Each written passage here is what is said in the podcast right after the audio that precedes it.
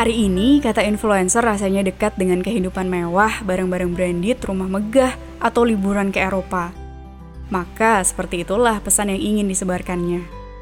Namun, ada satu influencer yang memilih jalan hidup sebaliknya. Dia sengaja selalu memamerkan pakaiannya yang sederhana, tak tertarik menghias diri dari ujung kaki hingga kepala dengan brand-brand besar yang katanya mampu meninggikan nilai manusia. Dia hanya ingin menyampaikan pesan bahwa manusia tak dilihat dari kemewahan pakaian yang ia kenakan, tapi ketinggian takwa yang ada dalam hatinya. Dia sengaja tak memiliki rumah mewah seharga puluhan miliar, deretan mobil, dan gemerlap perhiasan batu mulia.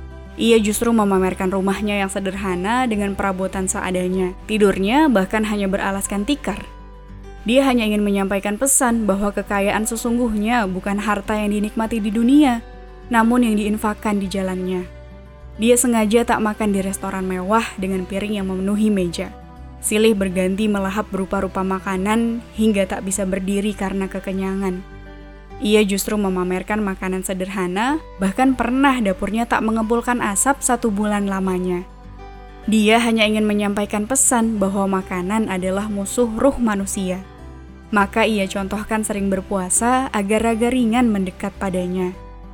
Dia sengaja tak menikmati liburan mewah ke berbagai negara, berwisata belanja, ke tempat hiburan, hingga dimanjakan hotel-hotel bintang 5. Dia hanya ingin menyampaikan pesan bahwa perjalanan terbaik adalah saat berjuang menyebarkan nilai-nilai Islam. Dialah influencer sesungguhnya, manusia paling berpengaruh di dunia dengan jumlah followers 1,8 miliar.